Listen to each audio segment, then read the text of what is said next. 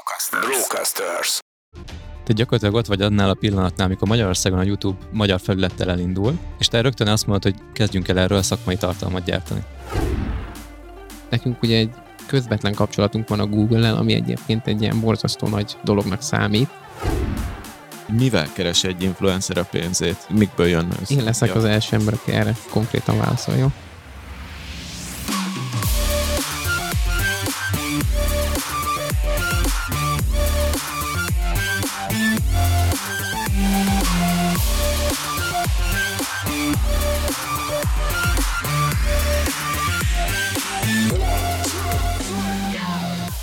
Sziasztok, kedves hallgatóink! Ez itt a Business Boys Podcast legújabb része, de még mielőtt belevágunk a beszélgetésünkbe, Farkas Dani valaki a Star Network operatív vezetője és társtulajdonosa, akivel az influencer piac sajátosságairól fogunk beszélgetni. Hallgassuk meg a szponzorblokkunkat az IDBC jó voltából. Srácok, szedjük össze. Tudjuk, hogy szakemberhiány van, tudjuk, hogy jó pozikat lehet elhozni, és hogy drámaian megváltozott az álláspiac. Mit csinálunk rosszul? Adi, figyelj, nem lehet, hogy az a gond, hogy olyan pozikra jelentkezünk, amikben se végzettségünk, se tapasztalatunk nincs. Vagy nem vetettük be a teljes vállalkozói arzenált. Dobjuk le az atomot. Marketing, branding, tárgyalástechnika, sales, hitelesítés, ami kell. Oké, és akkor ezúttal mire menjünk rá? Hozzunk el egy projektmenedzseri melót.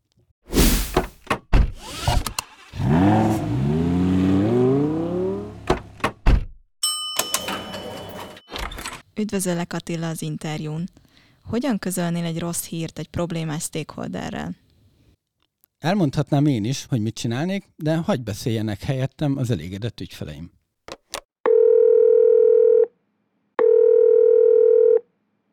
Igen, Atinál stakeholder voltam. Többször dolgoztunk kiváló projekteken, és százszázalékosan elégedett voltam a munkájával.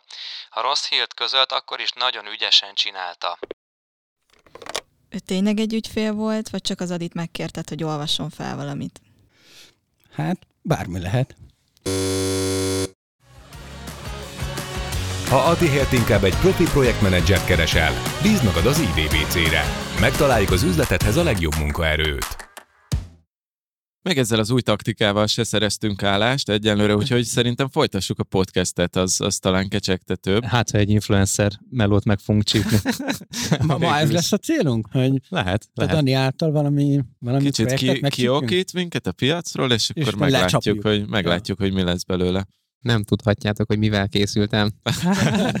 Dani kierőszakolta a megszólalást, úgyhogy akkor hagyjuk szóhoz jutni. Szevasz, Dani! Hello, üdv a stúdióban! Sziasztok, köszönöm szépen a meghívást, borzasztó nagy öröm jelen lenni, mert jó régóta hallgatlak benneteket, és mint szereplő, hát ez egy álmom vált valóra azzal, hogy meghívtatok ide, köszönöm. Hát ez a szakma csúcsa, ezt mondhatjuk. nem? Legyen így, muszáj. A BB-be. Hát, de amúgy te meg régóta rajta vagy a meghívandó vendéglistánkon, úgyhogy most szerintem mindkettő oldal boldog, hogy ez, a, ez így összejött, ez az alkalom. A kölcsönös szeretet. Hát ez tök jó, csináljuk, nyomjuk. Ti vezetitek a Star Network nevű a piacon az egyik eh, legmeghatározóbb influencer ügynökséget. Mindjárt megbeszéljük azt, hogy mi az, hogy influencer ügynökség, mit csinál egy influencer ügynökség, mi az, hogy influencer, de röviden szerintem kicsit kanyarodjunk vissza a megismerkedésünknek az egyik ilyen pontjára, ez pedig a főiskolai évek. Ugye Bizony, bizony. Én ott annyira nem emlékszem, hogy te hogy kerültél oda, ugye együtt jártunk a BGF-re, most már Budapesti Gazdasági Egyetem, szóval innentől már egyetemi diplománk van, Há. eddig csak főiskolai diplománk volt, és kereskedelmi és marketing szakon nyomultunk együtt. Neked ott egyébként az, hogy te ezzel a témával kezdtél foglalkozni, volt már valami korábbi megelőző tapasztalatod, ami miatt bekerültél ebbe a körbe? Én nagyon izgalmas pályaválasztó voltam, mert én egy új definíciót határoztam meg, én a pálya kizáró voltam. Uh-huh. és ezt nem szokták használni, és erről lehetne egyébként írni külön. Én tudtam, hogy mit nem akarok csinálni, tehát én kvázi pálya kizáró voltam, mint pályaválasztó, és meghatároztam, hogy hát fizikával nem szeretnék foglalkozni, a kémiát ugyan értem, szeretem, a matekot szeretem, de azokkal sem, és akkor így jött ez a marketing, hogy hát ez, ez jó, ezt, ezt nem Próbáljuk zárom ki. ki. Aha, próbáljuk aha. ki. Aha. És uh, nem bántad meg, ugye?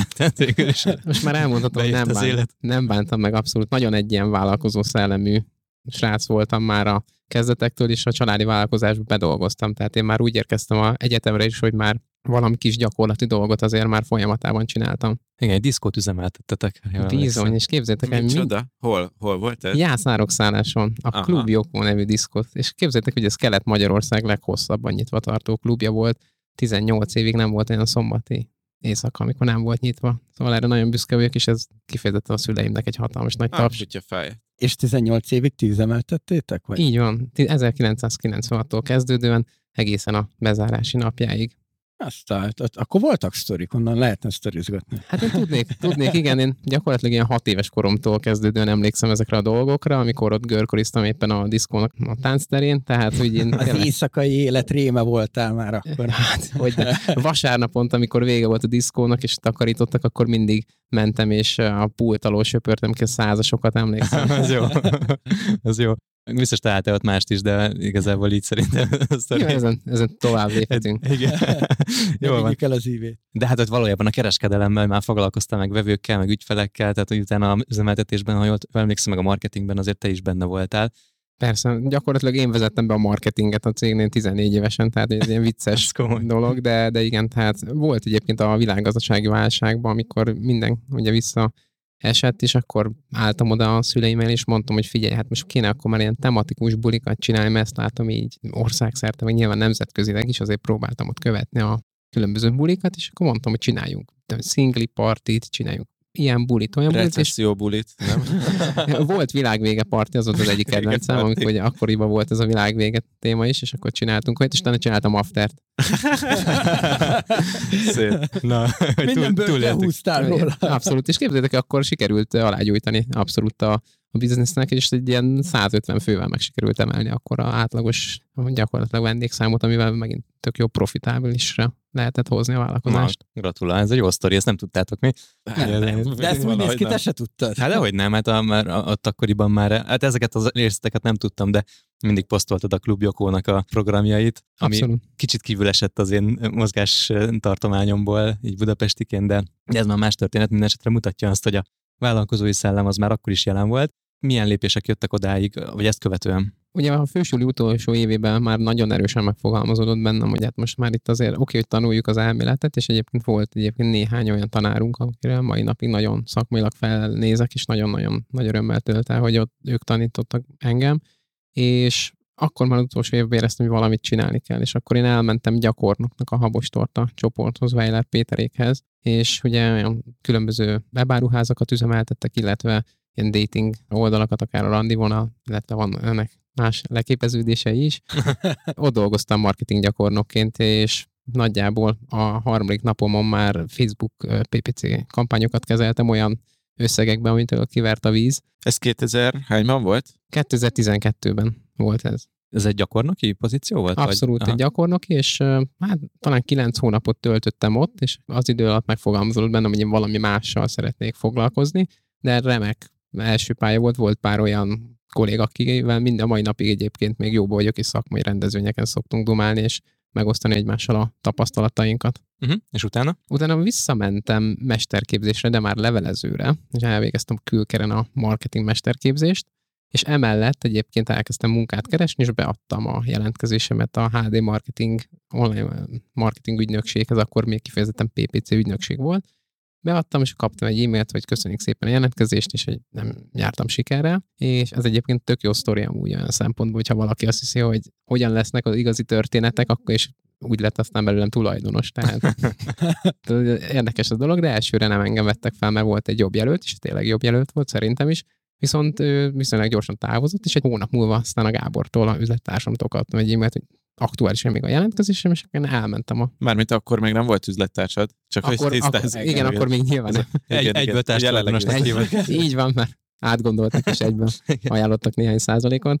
Behívtak interjúra, és kérdezték, hogy milyen tapasztalatom van, hát elmondtam, hogy azért van némi, de igazából egy dolgot érdemes rólam tudni, én imádok tanulni, és én szeretném ezt nagyon megtanulni, és én azért jöttem, és csúnyán fogalmazom, nekem mindegy, hogy mennyit fizetnek, csak hogy hagyd tanuljam ezt meg, mert ez engem nagyon érdekel, és szerintem, ha egy, most már azt gondolom, mint munkáltató, egy ilyen jelölt van, akkor az nagyon jót jelent, mert ő látom, hogy akar valamit. Aztán ebből az lett, hogy felvettek, elkezdtem PPC kampányokat kezelni, Google Ads, Facebook hirdetések. Már az elejétől el, elkezdtem írni egy ilyen YouTube blogot, mert beszéltük ott bent, hogy a videó marketinggel érdemes lenne foglalkozni, kezd egyre nagyobb lenne a sávszélesség, most már azért YouTube-ot bejött Magyarországra is 2012-ben elindult a magyar felülete, foglalkozunk ezzel, mert nem volt magyar súgócikke. Te gyakorlatilag ott vagy annál a pillanatnál, amikor Magyarországon a YouTube magyar felülettel elindul, és te rögtön azt mondod, hogy kezdjünk el erről a szakmai tartalmat gyártani. Igen, mert nincsen, és az volt a percepciónk, hogy KKV-knak adjunk gyakorlatilag tanácsokat, meg a csatornájukat kezeljük, mert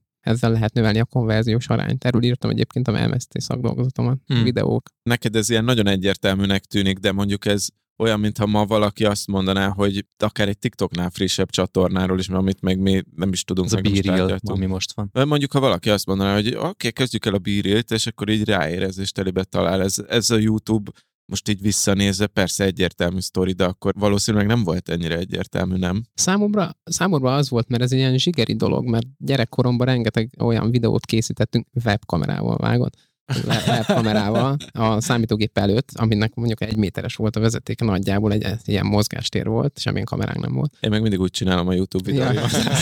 teljesen jó, és működik, nem?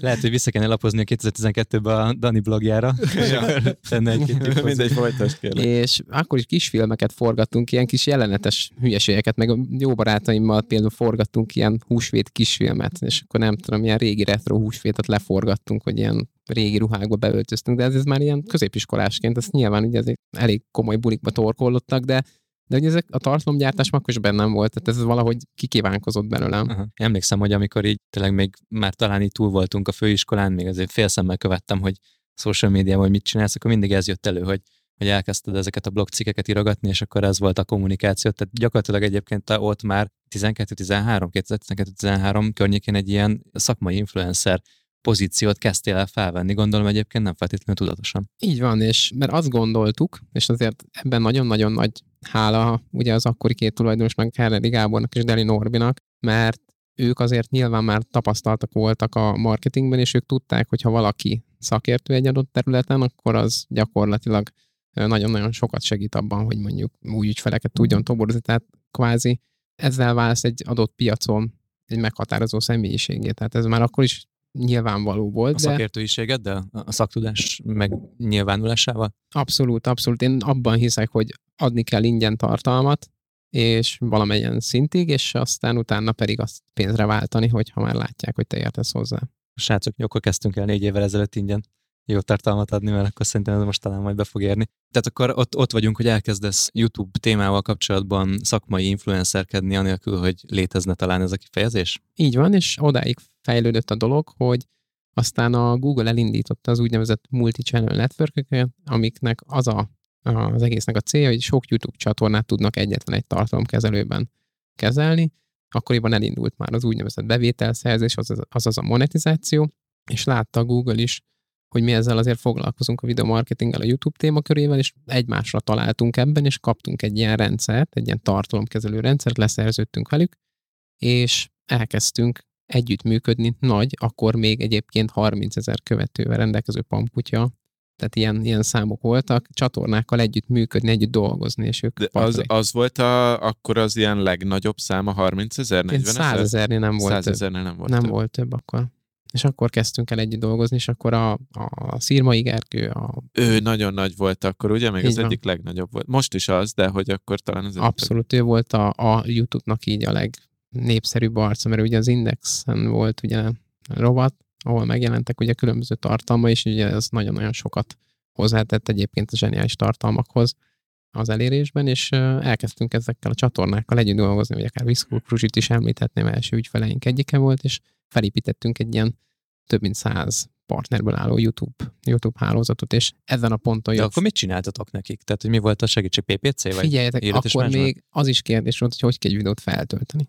Tehát nyilván mindenki rájön autodidakta módon, de teljesen másképp képzeljétek el, mint ami most már egyértelmű mindenkinek, hogy, hogy hogyan töltök fel, vagy kulcsszavazok videókat, vagy mikre kell odafigyelni. Ez nagyon durva, mert annyira látványosan hasonlóság a podcast piaccal, Ugyanerre gondoltam, Vagy- igen. mi még pont ebben a fázisban vagyunk, ugye, mint a podcast piacnak egy ilyen haszonélvezője vagyok, vagy vagyunk, hogy az ügyfeleknek ugyanúgy el kell még magyarázni, hogy ez hogy töltött fel, milyen statisztikák vannak, mi az, amit lehet nézni, minek van értelme, egyáltalán értelme van ennek az egésznek egyáltalán, de te ezt mondjuk tíz évvel korábban kezdted el? Igen, és annyira erős a párhuzam a két terület között, Adriánnak mondtam többször is, hogy, hogy elképesztően izgalmas egymás mellé rakni ezeket ilyen timeline-ba, mert, mert ugyanaz történik, csak gyorsabban egy kicsit, mert nyilván felgyorsult azóta még inkább a világ, és ugyanez fog megtörténni ezen a piacon, hogy felépül, komoly biznisz lesz mögötte, komoly pénzek lesznek ebben az iparágban, és igenis érdemes vele foglalkozni. Na jó, de viszont még a podcastekről nem beszélünk, nem ott tartunk, hanem még a tesztoridnak van egy, egy nagyon fontos része, hogy ott tartunk, hogy nem tudom, száz ügyféle dolgoztak együtt, de hogy lesz ebből egy önálló cég, hogy lesz ebből Star Network? Ugye nagyon-nagyon sokat köszönhetek ugye említett tulajdonos társaimnak, és ők dotálták ezt az egészet az elején, tehát a saját befektetésükből tudtunk elkezdeni működni. Egyrészt az én munkabéremet kifizették, aztán utána az első gyakornok munkabérét, aki már nyilván a én kis csapatomba tartozott. De ők mondták azt, hogy legyen egy külön cég ebből? Ez úgy alakult egyébként, hogy olyannyira sikerült azért felnöveszteni ezt két év alatt, ezt a Star network hogy akkor egyszer csak mondták, hogy hát mivel ez a divízió már majd nem akkora, mint a cég összes többi része, így akkor ez eljött az idő, hogy ezt külön cégbe tegyük, és ezen a ponton felajánlották, és ezt azóta is nagyon köszönöm nekik, hogy tulajdonos társként, harmadik egyenlő társként tudtam ebbe csatlakozni hozzájuk. Itt elég nagy korkülönbség is van köztetek, tehát ők egy más generáció, ugye? Tíz év van közöttünk. Aha, aha ők akkor így láttak benned egy vállalkozói szellemet is, ami miatt nem csak az, hogy szakmailag erős vagy, hanem te egy potenciálisan jó üzlettárs is leszel nekik. Én azt gondolom, hogy látták és érezték, de ezt, hogy mondjam, ezt mennyiségben is lehet mérni, meg, meg hozzáállásban. Tehát, hogy amikor én nekem nem esett ki a kezemből a billentyűzet fél hatkor soha. Mm. Tehát, hogyha úgy volt, én akkor este 11-kor, miután már lefeküdt otthon mindenki, akkor én nekiálltam és dolgoztam két és fél órát, mert építettünk valamit, mert mm. nagyon hiszek benne, vagy nagyon hittem akkor is benne, hogy ezt, hogyha ezt most megtoljuk, fiatal vagyok, nincsen még család körülöttem, aki ugye ebből az időből ugye fájna, hogyha ez nem ott van, hanem én igenis beleraktam azt a napi 10-12-14 órát, amit bele kellett ebbe szerintem az építkezéskor rakni, és így el tudtunk jutni egy olyan pontra, amire szerencsére sikerült. De mennyire volt itt szabad kezed? Mármint az üzleti modellnek a kialakításában, a folyamatoknak a kitalálása és, és újragondolása. Ügyfélszerzés. Ügyfélszerzés, hogy monetizáljátok, milyen árések vannak. Tehát, hogy Ennek a... a folyamata úgy nézett ki, hogy én a szakmaiságot vittem, tehát a tárgyalásokban az eleinte mindig Gáborral ültünk le, ő egyébként egy vérbeli szélszes, ő elképesztően jó adottságokkal rendelkezik, nagyon ügyes. Mind egyébként cégépítésben, mind, mind értékesítésben, és abszolút ő vele mentünk együtt mindig mondjuk úgy bazseválni. és hoztuk be az újabb ügyfeleket, és nyilván kitanultam mellette, és amit még nagyon kitanultam, az a, tehát nagyon kitanultam mondható az, hogy a vállalkozásnak, mint a minden csinya bínya, tehát hogy mit jelent az, hogy áfa fizetés, mit jelent az, hogy határidők, bérek, company cost, mondjuk egy bérnél, tehát ilyen izgalmas új fogalmakkal találkoztam, és ebbe belenőttem, és ezt, ezt ők adták meg ezt az alapot. Norbi pedig egy elképesztő analitikus figura, nagyon-nagyon jó meglátásai vannak stratégiai szinten, és ő egyébként ilyen elemzési oldalról, meg stratégiai oldalról nagyon jól tudott támogatni. Tehát volt egy ilyen három-négy év, amik teljesen mellett gyakorlatilag vált válnak vetve dolgoztunk Gáborra, a tulajdonossá válásom után is, és együtt építettük ezt az egészet. Tehát mind árazásban, ilyenekben ő volt az, aki irányt mutatott, és én meg folyamatában tanultam meg, és adtam folyamatosan kritikai visszajelzést, ha úgy volt, hogy én ezt másképp látom. Tehát én mondjuk akkor voltam mondjuk nem tudom 25-26 éves, és volt olyan ügyfélünk, hogy 16 éves, 18. Tehát hogy ez csak hogy legfiatalabb youtubereket mondtam most. Tehát én jobban tudtam velük együtt gondolkodni, vagy jobban láttam, hogy ők mire gondolnak, és ezt tudtam ugye neki meg lefordítani, hogy azért ugye nem minden tudunk úgy vinni, mint egy klasszikus bizniszt. Tehát a korkülönbségeket ki tudtad küszöbölni azzal, és volt a részéről egy befogadás, hogy te ezt valószínűleg jobban látod, mert jobban benne vagy, mint hogy tehát ez nem a klasszikus biznisz ágazathoz, amit, amiben te tanultál tőle, hanem elfogadta azt, hogy te ebben jobb vagy. Igen, meg, meg tényleg az, hogy látta, hogy milyen meglátásaim vannak, és akkor, és akkor ez rám hagyta. Tehát egyre inkább az évek előre haladtával, egyre inkább oda jutottunk, hogy teljesen szabad kezet kaptam. És eddigre, amikor megint eltelt nagyjából három év az időbe, és eljutottunk oda, hogy, hogy most már teljesen kvázi tudtam vinni egyedül a céget, és ő leginkább csak az ügyvezetői teendőkkel törődött már egy idő után. Tehát az értékesítés is már azért hozzám került, és itt nagyjából becsapódunk már olyan. 2015-16 tájéken járunk már, amikor egy újabb terület megerősödött az influencer marketingen belül, az pedig a különböző szponzorációk, akkor indult el, inkább úgy mondom, és akkor megérkezett egy fontos szereplő a cégben, még Sápi Marci kollégám, meg már társ tulajdonosom személyében, és utána együtt építettük tovább a céget. Szerintem nem sokára elmegyünk oda, hogy ezután a rövid bemutatkozó után, hogy megnézzük, hogy hogy működik most az influencer piac, meg hogy egyáltalán kik vannak rajta, ti mekkorák vagytok, mert kíváncsi vagyok, hogy hány szereplős, mivel foglalkozik jelenleg a Star Network, vagy mit jelent ma influencer marketing ügynökségnek lenni. Viszont feltettük egy kérdést az átcsoportunkban, az egy kicsit így meg előlegezzük ezt a témát, hogy arról beszélgettünk az átcsoport tagokkal, hogy mit tekintenek igazi influencernek, vagy kiket tekintenek konkrétan igazi influencereknek. Az volt a cél, hogy dobáljanak be olyan neveket, akiket érdemes szakmai értelemben is követni. Nekem van egy olyan megközelítésem, hogy szakmai oldalról nézve azokat kell mondjuk érdemes követni, akik tudást osztanak meg, és lásd, akkor ott van a 2012-13-tól induló példád, ahogy YouTube szakmai tartalmakról írtál. Ennek kapcsán elég jó kommentek érkeztek már mostanáig is, és na van nekünk egy hallgatói rovatunk bizony, amiben viszont beszoktuk hívni azokat a vendégeket, azokat a megszólalókat az átcsoportunkból, akik valami érdekessel bővítették ezt a, ezt a beszélgetést, és hát bizony ők az Impulzus hírlevélnek egy egyéves tagságát meg fogják nyerni. A Hallgatói Sztorik rovatot az Impulzus hírlevél támogatja. impulzushírlevél.hu És akkor most hívjuk is Fülöp Viktóriát, aki az átcsoportunkba szólalt meg. Nézzük meg, hogy ő mivel foglalkozik, meg mit kommentált hozzánk. Sziasztok! Hello, hello, üdvözlünk, Sándor Szia, Adrián vagyok, ez itt a Business Boys Podcast, itt ül velünk Farkas Dani, aki a Star Network influencer ügynökségnek az egyik társtulajdonosa, itt van Virág Attila és Mester Tamás, te pedig Viki vagy. Köszöntünk a Business Boys-ban, én azt láttam, hogy te nemrég csatlakoztál az átcsoportunkhoz, igaz? Én nagyon-nagyon friss vagyok, igen, és tök örültem, hogy ilyen hirtelen meg is találtatok, hiszen én gyakorlatilag egy hete találtam rá a podcast csatornára, és talán két napja, lehet, hogy csak tegnap csatlakoztam a, a csoporthoz, igen. Nagyon durva. Pár hete hallgatod a Business Boys-t gyakorlatilag. és akkor már is annyira örültél, amikor megkerestelek, szóval ez így nagyon, nagyon poén. Jó, de hozzáteszem, hogy azért én igyekeztem bepótolni a lemaradásomat, tehát én itt elég komoly BB podcast maratonokat tartottam most az elmúlt napokban. Tök jó, majd, majd fogunk szervezni a közönségünknek BB podcast maratonokat, és akkor aki a legtovább tudja hallgatni a Business Boys-t, az fog nyerni, de te akkor már egy jó induló pozícióban vagy. Nekem azért tetszett a kommented, én választottam ki a kommentedet, mert azt mondtad, hogy olyan embereket szeretsz követni, akik értéket teremtenek, és a te érdeklődési körödnek megfelelő értéket, tudást osztanak meg, és kifejezetten olyan embereket szeretnél követni, akiktől a munkáddal, a vállalkozásoddal kapcsolatban tanulhatsz.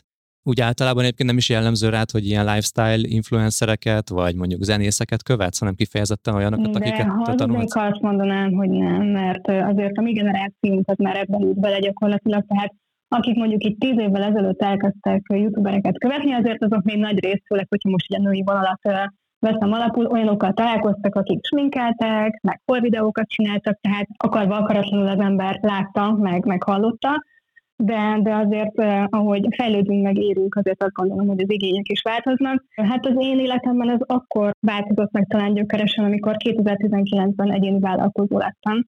Egy olyan szempontból nehezített pályán, hogy az én családomban soha senki nem vállalkozott az előtt, tehát nem szívtam magamból az anyatejjel az ehhez szükséges kvalitásokat, Úgyhogy így igényem lett arra, hogy, hogy ezen a területen minél több tartalmat találjak ki, és minél több tudást magamba szívjak. Úgyhogy igen, emiatt én célirányosan keresem azokat az embereket, akik ehhez hozzá tudnak tenni az én fejlődésemhez.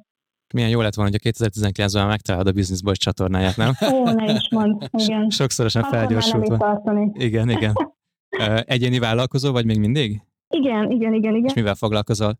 Online marketinggel, tartalomgyártással, KKV szektorban, tehát kis és középvállalkozásoknak csinálom gyakorlatilag a teljes kommunikációját. A tartalomgyártástól kezdve a hírleveleken át, a blogok írásán keresztül, tehát hogy gyakorlatilag mindent egy kézben.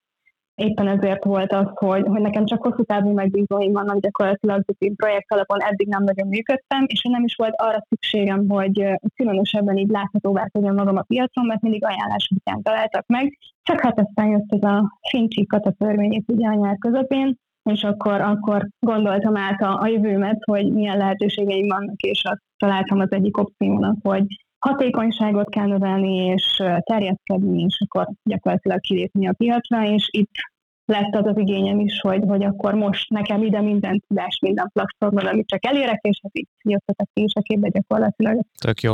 És írtad még Magykó Noémit, akit követsz, Gazdag Mamit, Wolf Gábort, Almási Kittit, Détót Krisztát, úgyhogy jó nevek. Most nyilván nem a Almási Kitti vagy a Détót Kriszta, akitől a marketing meg a bizniszépítés az elsődleges tartalom, őket gondolom inkább az ilyen mélyebb tartalmak miatt követed.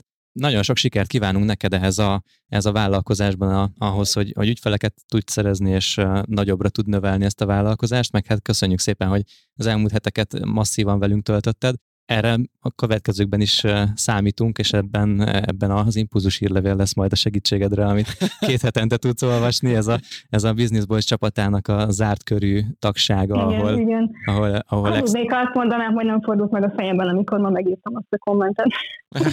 de magam sem ez... hittem benne, hogy ez rögtön idáig fajul, de hát na, egyszerűen. Szerencsés csillagzat alatt. Vagytok. Igen. Szerencsés csillagzat alatt írtad meg ezt a posztot, mert ilyen nagyon, nagyon gyors sikert hozott, úgyhogy hasonló sikereket kívánunk. Köszönjük szépen, Viki. Köszönöm. Én is. Maradj velünk, és folytatjuk innen Farkas Danival a beszélgetésünket. Az egyéves impulzus hírlevél tagságot pedig nem sokára küldjük majd neked.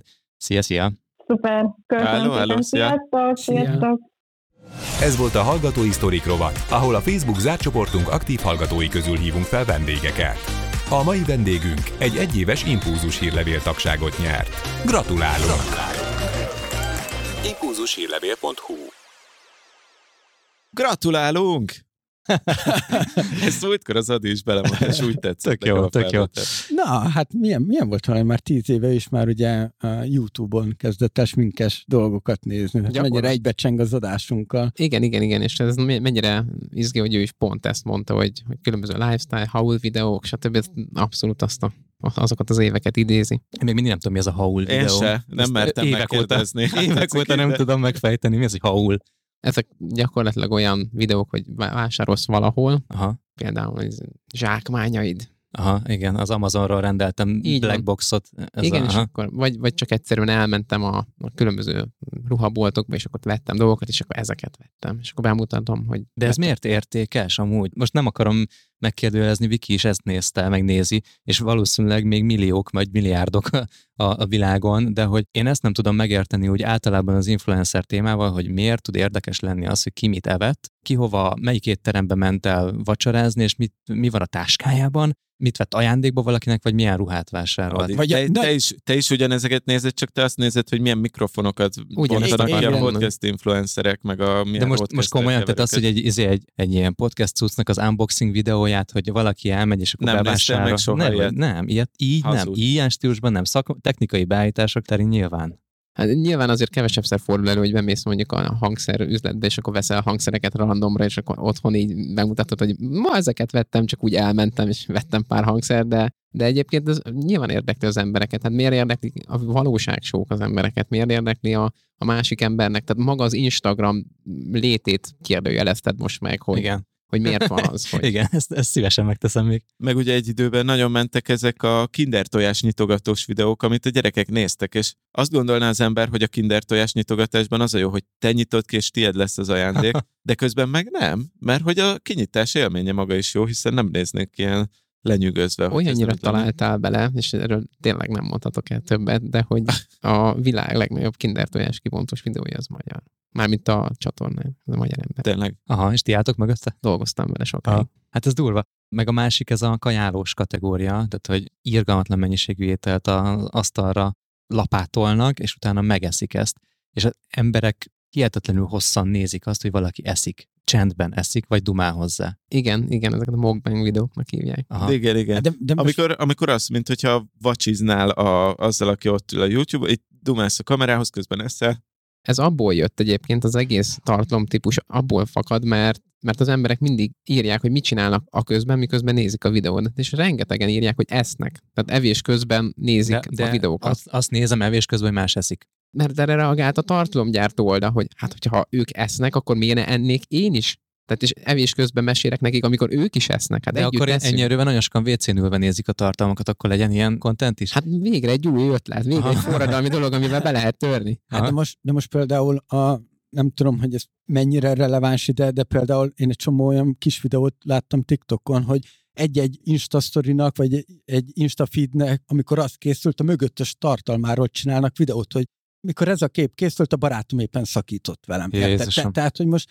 most ilyen eszemen dolgok vannak, és az outfit checkig el sem megyek, mert durva. Nekem durva. ez, nekem ez felfoghatatlan amúgy, de hogy, hogy látszik az, hogy ez a, ez a piac hihetetlenül robotol, és hogy ti így a Star Network hogyan dolgoztok együtt ezekkel az ügyfelekkel, ezekkel a tartalomkészítőkkel. Kicsit az üzleti modellre vagyok kíváncsi.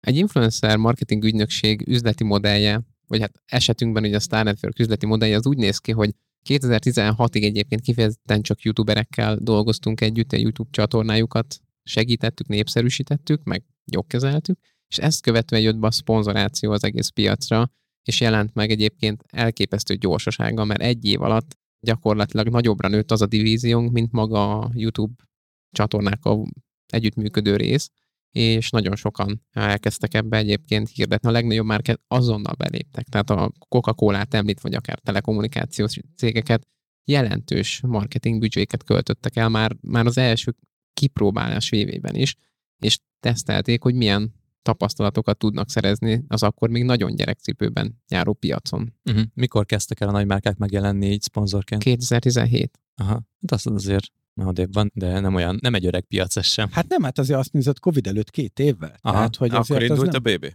Aha, 18, de igen. 18. Hát 17-ben már volt beszélgetés róla. Hát igen, És azért gondolj bele, hogy jött a Covid, gondolom az még felerősítette ezt a... Hogyne, hogyne. Hát az online marketing ugye biztos azért már több olyan előttem szóló, akik ugye kifejezetten elkerben mondjuk nagyon jártasak, megszólaltak már, de hát a Covid éve az ugye egy duplázós növekedést hozott, tehát egy nem egy 15-20 százalékos növekedést, hanem egy 40-es de a, az influencer tartalmak fogyasztásában is, illetve a szponzorációkban is? Nagyon izgalmas volt, hogyha tartalomgyártói oldalról nézzük meg a Covid-ot, amikor bejelentették az első lockdown-t, akkor, akkor gyakorlatilag a duplájára ugrottak a megtekintési idők mindenkinek, és nyilván ebből fakadólag duplájára nőtt a bevételük a tartalomgyártóknak, tehát ők köszönik szépen, ők nagyon jó jártak egyébként a Covid-dal, hogy otthon voltak ugye az emberek, szemben mondjuk szponzorációk meg elmaradtak, tehát a nap végén ez kibalanszírozódott ezen a piacon, amikor azt szokták kérdezni tőlünk, hogy a COVID hogyan érintett bennünket, akkor azt szoktam mondani, hogy így nagyjából sehogy, mert valahol hozott, meg valahol vitt. Van még egy harmadik divíziónk, a rendezvényszervezés, Na hát az, az egy izgalmas vonal volt, ott vitt. Az nem szerette a Covid-ot. egy erős, erős mínusz gyakorlatilag, ugye az, az elvitte azért a dolgokat. Csak hogy nem, nem térünk majd ki a rendezvény szervezésre, de hogy ilyen közönségtalálkozókat tartottatok, főleg youtubereknek, meg ilyen influencereknek, ugye? Abszolút, abszolút.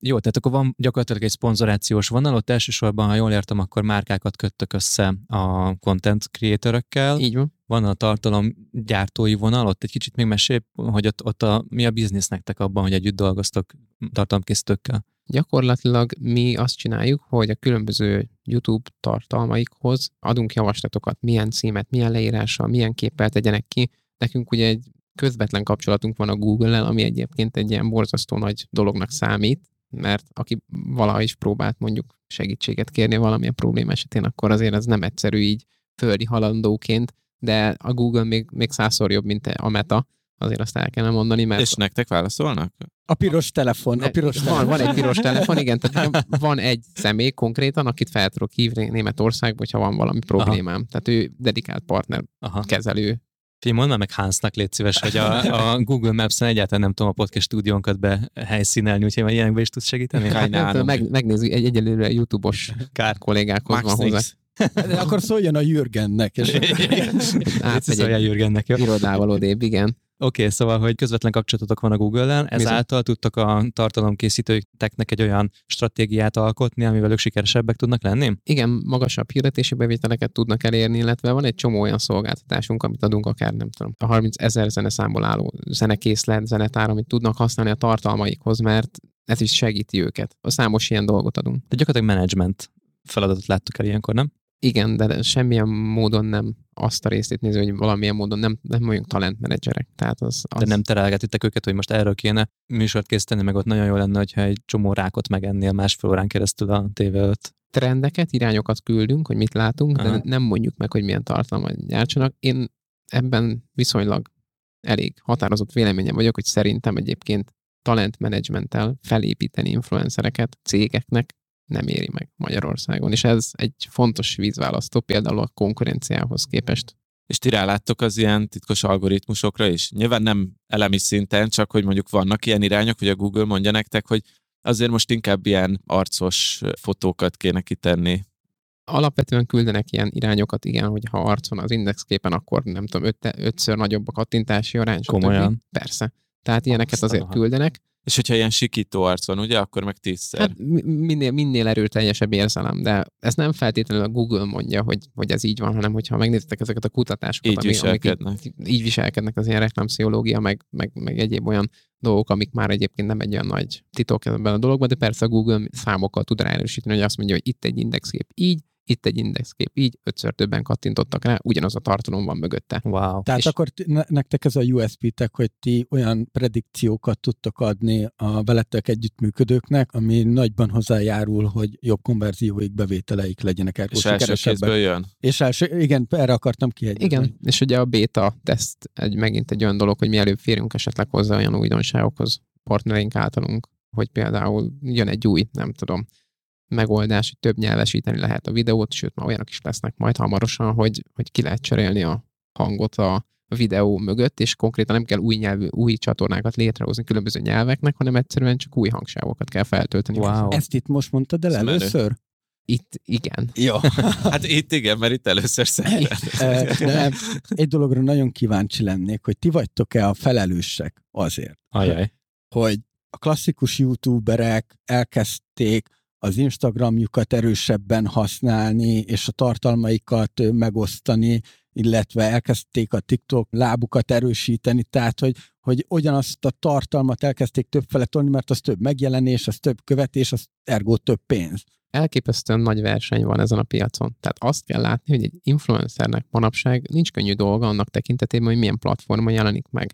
És most ugye az elmúlt két évben berobbant a TikTok, de olyannyira robbant be, hogy gyakorlatilag az Instagram nagyon-nagyon nagy szeletet. Egy ember egy nap több órányit foglalkozik social médiával, nézi a tartalmakat, és mondjuk eddig megosztott a YouTube meg a Instagram között, hogy mondjuk nem tudom, egy órát YouTubeozok, egy órát Instagramozok. Most az hogy egy órát YouTubeozok, vagy 50 percet, nem sokat bukott a YouTube. Emellett elkezdtem egy órát TikTokozni, és aztán 10-15 percet instázunk. Tehát az Insta nagyon-nagyon durván feléresnek lassan vissza az elérések. Mhm. Az Instagramra erről számolnak be tartalomgyártók. De azért ott még nagyon erős az a rész, hogy nem tudom, valaki kitesz egy posztot, és több százezer forintot kap érte, nem? Így van, és ez a legfontosabb, hogy a legjelentősebb a mennyiségű költés az Instagramon valósul meg, és hogy miért tök jó kérdés ilyen esetben. Dani, miért? Előre ment, megkérdeztem saját magam. Köszönöm, jó kérdés. Azért, mert itt képi tartalmakról van szó, elsősorban, amit sokkal könnyebb briefelni, és Hmm. reprodukálni, hogyha nem briefen van, szemben a videós tartalommal, amit meg ti is tudtok, hogy leforgatjátok, és hogyha nem jó, akkor újra le kell ülni, újra elő kell állítani azt a szituációt. Persze a képnél is újra kell alkotni, hogyha nagyon nincs briefen, akkor sokkal egyszerűbb képi együttműködéseket kötni, és a együttműködések esetében 10-ből 9 alkalommal van Instagram tartalom az együttműködésben. Az, hogy briefen van valami, az azt jelenti, hogy gyakorlatilag az, amikor egy, nem tudom, egy szép nő, aki influencerként működik, és bemutatja azt, hogy melyik kézkrémet használja éppen, ezt előre a márka elmondja, hogy nagyjából milyen szituációban hogyan kellene bemutatni ezt a terméket? Így van, van egy üzenet, amit át akarnak adni, például az, hogy nem tudom, téli estéken, amikor ki van száradva a kezünk, akkor arra való ez a krém, hogy ezt szeretnék ezt az üzenetet erősíteni, ezért nyilván olyan szöveg is készül ez, úgynevezett copy készül ez a képhez, amit egyébként elkészít az influencer, hogy segíti ugye a kész szárazság megszüntetését ez a krém. Tehát vannak olyan kötelezően elmondandó dolgok, amiket bele kell rakni, bele kell fogalmazni. Akkor amikor van egy ilyen kampány éppen, hogy egy, az egyik, nem tudom, készkrémgyártó cégnek hirtelen ez lesz a fontos üzenete, akkor így egyszer csak így a női influencerek egy szemmel látható részében hirtelen elkezd kiszáradni a kezük, és a sötét nyári éjszak, vagy téli éjszakákon azzal a bizonyos krémmel kenik a kezüket. Így van. Előtte meg fújják hajszárítóval. De ez nem borzasztóan átlátszó a követőknek? egyértelmű a követőknek, és azt kell látni, hogy nagyon-nagyon nagy változás volt annak tekintetében, hogy mit gondolnak az emberek a szponzorációk tekintetében. Az elején nagyon érdekes volt, amikor úgy reagáltak, hogy eladtad magadat, most már egy sellout ment ez a hashtag, nemzetközileg Magyarországon egyaránt, és ez egy év volt, mire a felhasználók megszokták, hogy van reklám, és elfogadják. Ez olyan, mint a dupla reklám a YouTube videók előtt. Először az egy is sok volt, aztán a másodikat is meg már úgy hm, van. Azért mert, azért, mert én arra gondolnék, hogy amikor elkezdődött ez, akkor talán nem volt eléggé pontos a célzás, nem volt igazán kitalálva a tónusa, a hangneme ezeknek a tartalmaknak, és most meg már talán az felerősödik, hogy értékesse legyen a követőnek a tartalom? Ez nagyon érdekes, mert az elején ugye nagyon erős volt a, az a fajta nézet, hogy ezek az, az influencerek mindegyike mondjuk jelentős hatással bír a követőinek az életére. Tehát ha ő azt mondja, hogy ezt a krémet használja, akkor valószínűleg a adott felhasználó is elmegy és vásárol ilyen krémet. Csak hogy azért azt látni kell, hogy ez nem igaz. Tehát itt önmagában azt látni kell, hogy szét kell választani ezeket a tartalomgyártókat, és van egy nagyon kis közeg, azt mondom, hogy 10-ből 8, tartalomgyártó esetében ez nem igaz, de 10-ből 2 igen, hogy valódi forgalomterelő erővel bír, mert így olyan közösség van körülötte, aki, hogyha tényleg azt mondja, hogy ugorj bele a kútba, akkor az emberek fele az, hogy fogja és beleugrik a kútba. Mert annyira hiteles számukra, és annyira gyakorlatilag betölti ezt a véleményformáló szerepét.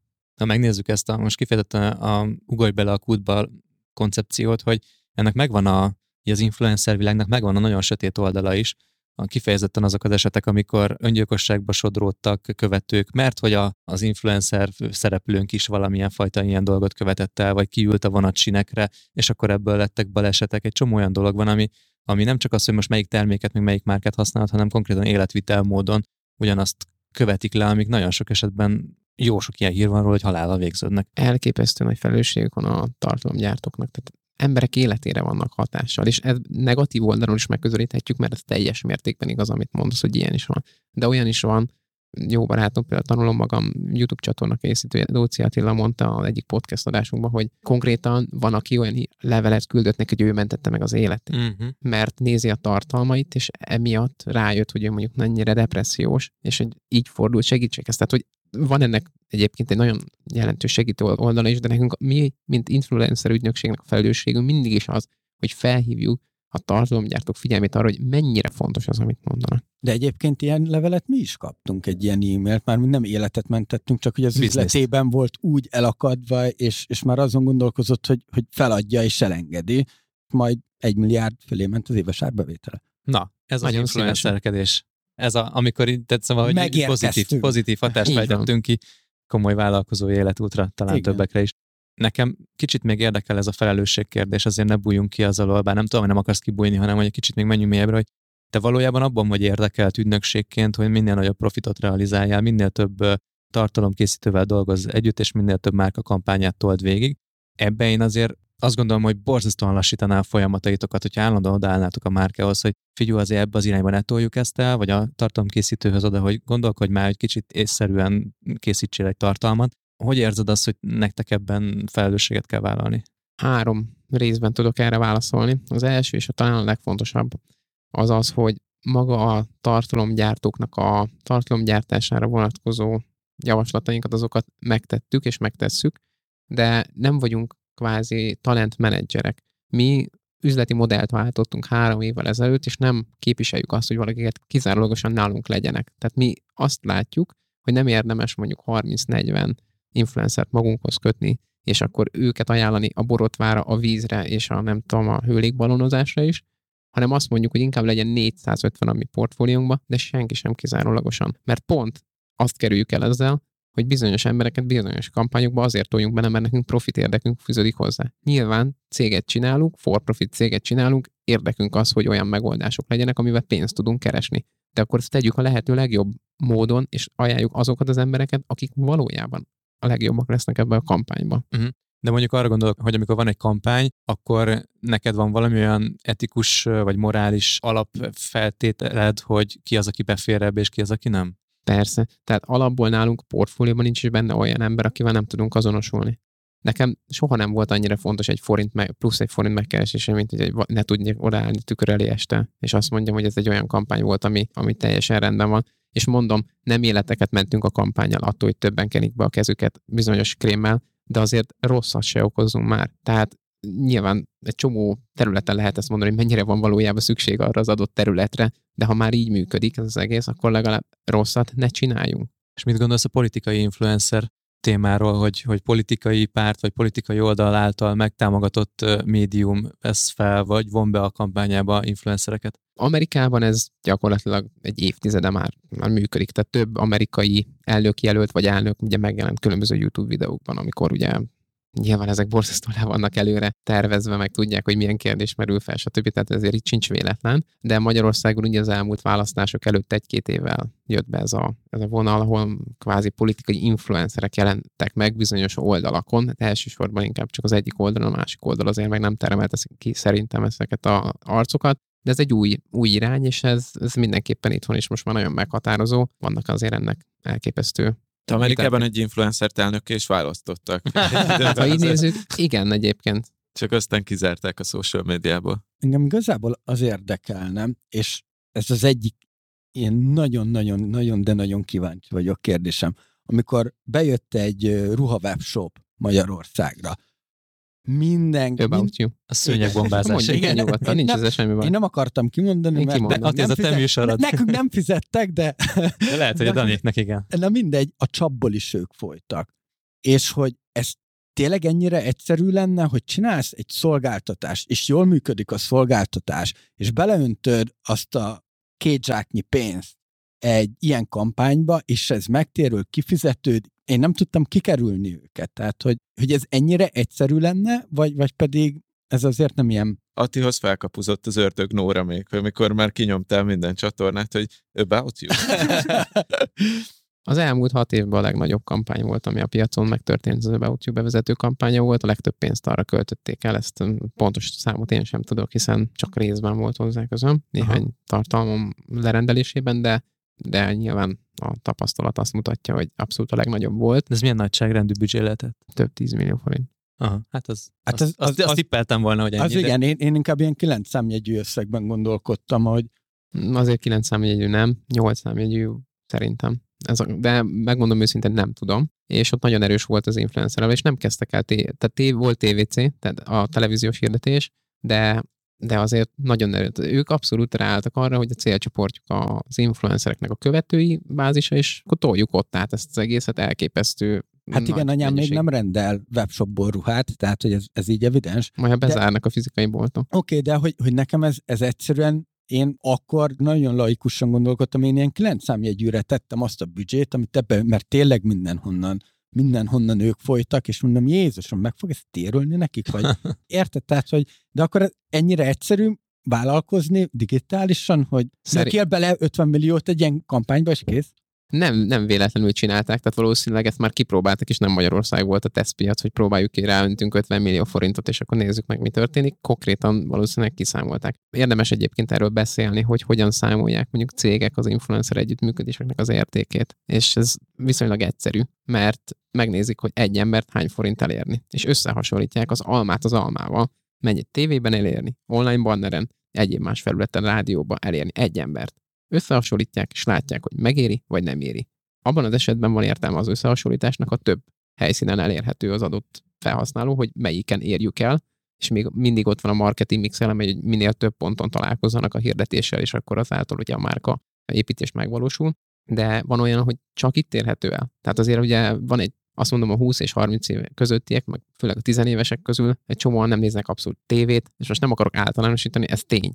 Tehát ezt, ezt, ezt mutatják már a számok, és a tévét köszöni szépen jól van, ezt is mindig el szoktam mondani, és még sok-sok évig eh, nagyon jók is, és a legnagyobb platformok egyike lesz, de ez nagyon fontos, hogy ez, ez egy adottság. A másik meg az, hogy mit tekintenek, vagy egy együttműködés kapcsán az influencereknél, mi az, ami, aminek van kvázi hozzáadott érték, és mi az, aminek nincs. Belekezdtem már korábban abban, hogy 10-ből 8 esetben nincs ilyen hozzáadott plusz akcióra hívó érték. Tehát nincs egy olyan közösség feltétlenül, aki azonnal ugrik de az a nyolc, az a úgy, úgynevezett további nyolc, ugyanúgy elérésben, ha csak azt nézzük, mint, és nem akarom őket tárgyasítani, és nagyon távol álljon tőlem, de ha csak tényleg leegyszerűsítem, és azt nézem, hogy ez egy megjelenés, az egy AV, ahol ott megjelenik az ő platformján egy krém, és ezt pariba teszem más online hirdetésekkel, akkor kijön a matek. És ha ez kijön, akkor emiatt növekszik a költés. Tehát nem feltétlenül akarnak már a cégek az influencerek által plusz olyan hozzáadott közösségi meg, meg hatást gyakorolni, hanem felületként tekintenek egyrészt rájuk, és nem, tényleg nem megbántva őket, de ez egy alap, és erre jön rá valamilyen hitelesség, hogy nagyon erős a közösség formáló, vagy a közösségvívő hatása, vagy mondjuk alacsony, mert nagyon sok hirdető van nála, és kvázi, mert bocsánat, de hirdetői újságként működik. Hogyha most kicsit a márkák oldalától elevezünk, és átmegyünk a tartalomkészítők oldalára, tudom, hogy ez kicsit lerágott csont, de azért sose kaptunk rá igaz, igazán tiszta választ, hogy végül is mennyire tud sok pénzt keresni egy, egy influencer azzal, hogy részt vesz ezekben a fajta ilyen márka kommunikációkban. Bocsánat, engem nem is az érdekelne, hogy mennyire tud sok pénzt keresni, hanem akár ilyen százalékos arányban, hogy mivel keres egy influencer a pénzét, mikből jön össze. Én leszek ja. az első ember, aki erre konkrétan válaszol, jó? Köszönjük És szépen. mind a két részen nagyon sok pénzt keresnek, és arról is tudok neked beszélni, hogy, hogy milyen módon, milyen bevételi forrásaik vannak. A top influencerek 2-3 millió forintot is képesek megkeresni egy adott hónapban szponzorált posztok által. A legdrágább posztok 3-4-500 ezer forintba kerülnek egy Instagram tartalom. Többre Azt nem tökéletes. számítottam. Me- mennyi, tehát mondjuk egy 3 4 ezer forintos posztban mennyi munkája van egy influencernek, beleértve a briefing szakaszt, riportálás szakaszt, Az mindenféle... előtte tíz éves közösségépítés. Azt nem. Azt a részt nem. Igen, ha így nézzük, akkor nyilván egy hosszú távú befektetés, amit aztán most kamatoztat, de ha csak konkrétan a tartalomgyártás részét nézzük, én azt gondolom, hogy mindennel összeadva egy szponzorált tartalomnak, akár a meetingen való részvétel, a szerződés, a briefelés, a tartalomgyártás és egy publikálás és riportálás, aztán számlázás, és gyorsan végigszaladtam, ez mondjuk nem tudom, legmaximumabb esetben két munkanap. De hogy két teljesen ledolgozott munkanap? Tehát 16 óra benne van mondjuk ebben a... Nem, Egy, egy Insta fotóban? Aha, aha. Nem feltétlen, de én azt gondolom, hogy mindig, amikor számoljuk, hogy ja, hát ez ilyen gyorsan megoldható, azért itt be kell hozzá akár vásárolni, meg kell a terméket várni, hogy hozzá a futár átvenni. Tehát ezek olyan apró dolgokból állnak össze, ezek így összeadódnak, és azért próbálok egy kicsit úgy tágabbat mondani, mert persze mondhatnám azt, hogyha nagyon nettósítjuk, akkor lehet, hogy négy óra. De, de valójában szerintem, amit itt úgy nagyságrendileg foglalkozni, meg eszében kell, hogy ott legyen, az ilyen két napot mondanék. Bevételi irányok még, amik kapcsán szerintem érdemes megnézni. Ugye vannak a szponzorált posztok, videók, ez ugye a legklasszikusabb, egyébként ebből keresik a legtöbb pénzt, viszont akik youtuberek is, és van jól futó YouTube csatornájuk, és elsősorban azért a gamerek, vagy olyan, akár podcasterek, akik interjús adásokat készítenek, és mondjuk több százezeren megnézik azokat, ott is nagyon jelentős a YouTube bevétel, tehát ott abszolút az viszi a prímet, több millió forint. Mármint amit a, a YouTube fizet konkrétan a Mhm. hirdetések után. Több, több millió forint Több millió forint keresnek Havonta? havonta. havonta. Magyar csatornák Igen. kattintás. Miért nincs YouTube videós Azért, mert múltkor ide beállította, és azt mondtad, hogy feszít, a- vagy, vagy frusztrál. Nem, azt mondtam, hogy nem tudod kezelni a kamerát. Ez két külön dolog. Aztán megkérdeztem, hogy most lerakjuk a, a kamerát, és azt mondtad, hm, erre alszom Na. meg egyet. Srácok, na, vegyünk fel egy kamerát. Srácok, az a helyzet, hogy muszáj lesz elkezdenetek videós megjelenést csinálni, csak elmondom, hogy miért, meg a YouTube-ot egy kicsit még jobban a fókuszba tenni, mert tegnap olvastam, hogy a YouTube elkezdi.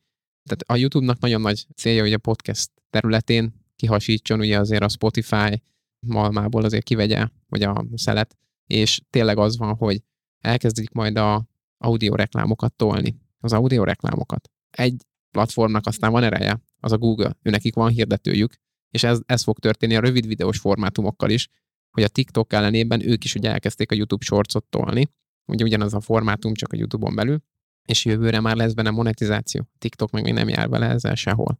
És aki először pénzt ad a tartalomgyártó zsebében értelmezhető mennyiségben, na az azért egy game changer dolog lehet. Oda nem, megy mindenki. nem biztos, hogy megnyeri a háborút, de az biztos, hogy csatát nyer vele.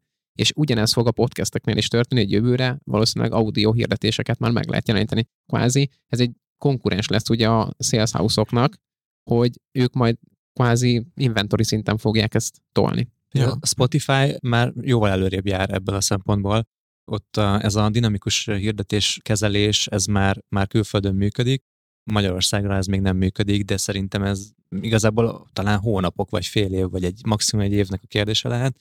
És nekem is ez volt a fejemben stratégiaként, hogy rakjuk-e össze a saját ilyen hirdetési hálózatunkat, vagy pedig mondjuk azt majd, hogy amikor jön a Spotify-nak ez a megoldása, ott akkor azon csinálni jó megoldásokat, és szerintem az fog nyerni, vagy az lesz az átütő, és akkor jöhet, nekem, nekem ez is új, hogy a, hogy a YouTube-nál is lesz audio hirdetés, úgyhogy ez nagyon ki.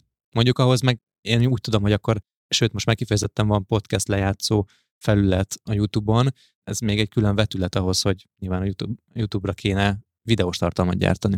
Csak azt azért ne feled, hogy a Spotify-on az nincs a marketingesnek a kis ujjában, meg gondolom nincs benne a marketinges büdzsében, hogy a Spotify költés, de a YouTube költés az meg ott van. Tehát hát az, meg a Google Ads-en keresztül fogja menedzselni valószínűleg az és, és talán az értékesítés, a hirdetés értékesítés egy ilyen borzasztó fontos dolog, hogy azért a Spotify-nak nem lesz egy olyan rendszere, vagy hát lehet, hogy lesz, hogy bárki be tud regisztrálni egy Spotify Ads fiókot, és akkor te futtathatod a hirdetéseidet, de hát itt van egy olyan óriás szereplő, akinek mindene megvan ehhez. Ahogy mindene. csak egy fél kattintásra és, van a és egy új attól, hogy... behoznak, és ezért, ezért van előnyben szerintem a TikTokhoz képest a YouTube a rövid videós formátumnál, és ugyanez lesz a podcastek esetében is, nagyon-nagyon meg fogja keverni az állóvizet, hogyha ők ugye valós energiát ebbe beletesznek, és céljuk, mert látják, hogy nekik egyetlen egy céljuk van, hosszú ideig ott tartani az embereket a YouTube felületén, és hogy lehet podcastek át. Igen, két órás anyagokat meg kell Gészem. nézetni velük. Egyébként ez egy kicsit ellentmond a, vagy hát nem biztos, hogy a végleges ott töltött idővel ellentmond, de hogy nagyon ment az, hogy 10 perces tartalmat kell gyártani,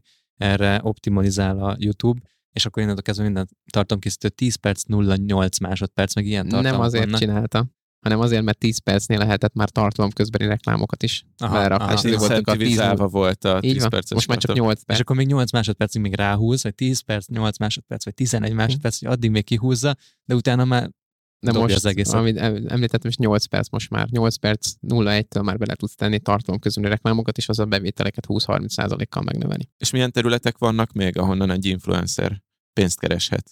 A következő, amit talán mm, legjobban adja magát, az különböző rendezvényeken való megjelenés, főleg, hogyha valaki valamilyen témában gyárt tartalmat, mert nyilván egy lifestyle influencer kevésbé hívnak meg, mondjuk nem tudom, egy bizonyos konferenciára, akár előadni egy kerekasztal beszélgetésre, vagy bármi, és kicsit már azért súroljuk a szakmai influencer vonalat, amiben igencsak belemászhatnánk. De azért nagyon jellemző volt, hogy hogy ilyen márka nagyköveteket csinálnak a, ezekből a lifestyle influencerekből, és akkor ott ülnek a pódiumon, ott ülnek ők is, hogy megszólalnak, és három kedves, szép, jól csengő mondatot mondjanak arról, hogy a, ez az egész téma, így mondjuk Persze. az a termék őket hogyan érinti, és uh, ilyen értelemben azért még ez a terület is be van vonva. Bizony, mert ugye ez a következő lépcső a szponzorációnak. Ha valakivel van egy jó együttműködésük, akkor utána a márka azt mondja, hogy ő mondjuk egy ilyen márka nagykövetté teszi, és különböző akár óriás plakátokon szerepelteti az adott arcot, akár boltokban, különböző megjelenési formákon, reklám együttműködést köt vele. Tehát ez megint egy olyan terület, és ami még egyébként megvan, ugye az elsősorban a gamer streamereknél van, de akár podcasteknél, podcastereknél abszolút bejöhet, az a úgynevezett donation, ugye az adakozás, ugye az élő adásban, ha ti ezt az adást élőben toljátok, akkor simán itt lehet egy közeg, egy chat felület, ahol lehet különböző donationeket küldeni, és ez Magyarországon is nagyon durván működik. Vannak olyan gamer streamerek, akiknek a bevételüknek a nagyobb részét adja az, amennyit a felhasználók az élőadás közben gyakorlatilag adakozgatnak. Ez, ennek a pszichológiája engem mindig borzasztóan érdekelt, hogy én azért, mert hálás vagyok, lekötelezett vagyok a tartalomért, amit készít valaki, azért így minden nap odaülök, és akkor jattolok közben. Tehát, hogy miért csinálja ezt bárki, hogy miért adakozik ilyenkor szerinted?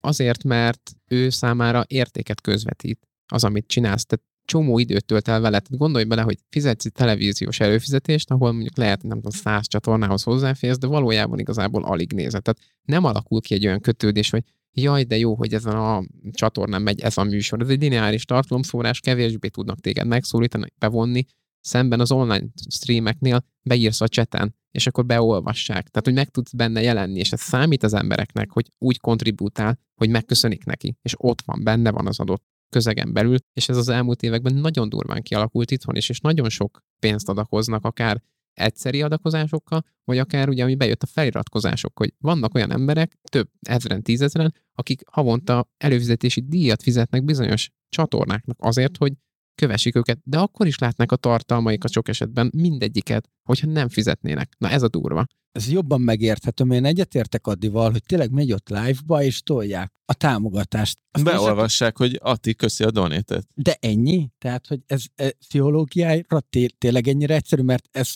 én kevésbé vagyok boomer, mint az Adi ebben a témában, de ez még nekem is ilyen A műsor-. A műsor része leszel. Jattot adsz. Bocs, nem tudom, mi- tehát talán a jattolás azt tudnám a legjobban hasonlítani, hogy így jó fej volt a futár, adtál neki 200 forintot. Mert nem tudom, kedvesen köszönt, meg nem tudom, behozt, felhozta. meg Annyira öregnek. Kifeje, kifejezed a kézzel. szeretetet, szeretetedet. Ennek, Aha, ez, ez, ez nagyon köz, közel van a vendéglátáshoz amúgy. Tehát a vendéglátásban nyilván annak a, a pincérnek, vagy annak a kiszolgálónak adsz attól elsősorban, aki, akinek azt mondod, hogy na, tök jó fej voltál köz, hogy figyeltél rám, meg megjegyezted az első italkérésem után, hogy mi, mit ittam. De És ott akkor... egy személyes kapcsolat igazából kialakul. Itt is. De ez már egy virtuális személyes kapcsolat. Igen. Na jó, nem, nem erre fogom elkölteni a pénzemet. Azt tudtuk.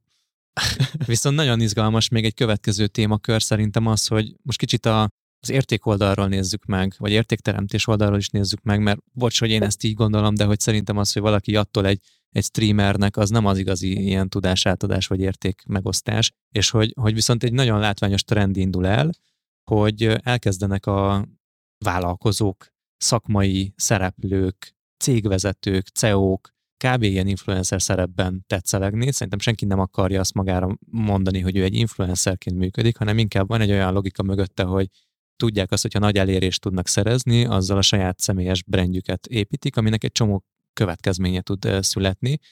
Ez így számomra így az elmúlt egy-két évben vált igazán látványossá, és főleg a LinkedIn-en látom ezt a tevékenységet de most már a veled való beszélgetésekből már azt látom, hogy márkák is elkezdenek hozzányúlni ezekhez a szereplőkhöz.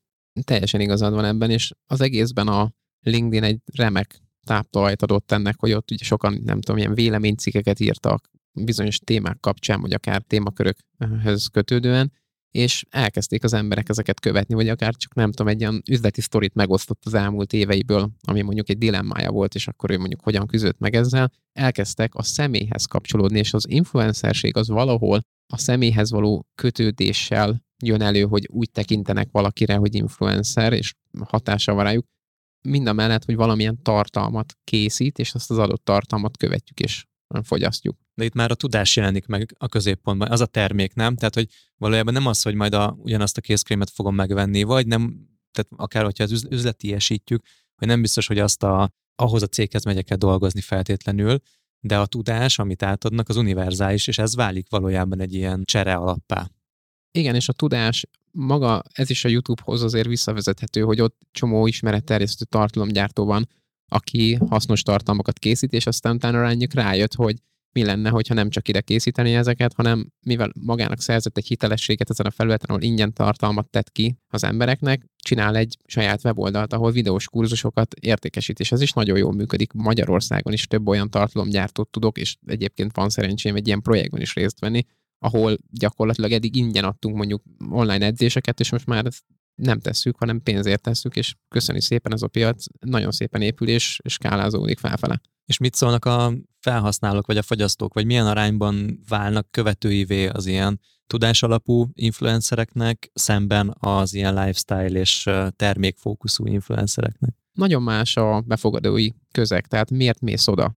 Alapvetően azt sokan elfelejtik, hogy például a social media platformokra nem azért megyek fel, mert nem tudom, most már a Facebookra ez nem igaz, hogy híreket akarok olvasni, vagy nem tudom, szeretnék olyan dolgokat csinálni, ami, ami, ami nem szórakozás, hanem hogy hanem egyszerűen szeretnék kikapcsolódni, és az adott kikapcsolódás neked mivel függ össze? Azzal, hogy mondjuk megnézek egy vlog videót arról, hogy nem tudom, mit csinált XY, és ez nekem egy ilyen könnyű szórakozás, vagy szeretnék valamit tanulni. Mert az emberek nyilván az interneten keresik az új tudást, és ezek a tartalomgyártók pedig adják ingyen és bérmentve évek óta, hosszú építkezés által, és ez a podcast esetében is bejön, hogy bizonyos témakörökben készített podcasteknél, mint hogy esetetekben is, rengeteget tanulnak tőletek, az emberek. De nyilván ez nem tud úgy működni, hogyha nincs előzetes, úgymond nevetek a piacon, hogy ti már valamilyen olyan pozícióban vagytok, amiért azt mondanák, hogy ha ti elkezdenétek ezt az egészet, és egyből pénzt kérnétek érte, hogy fizetnének is, nektek végig kellett menni ezen az úton, hogy mondjuk létrehozzatok olyan fizetős terméket, akár mint a impulzus hírlevél, hogy az emberek látják, hogy kapnak egy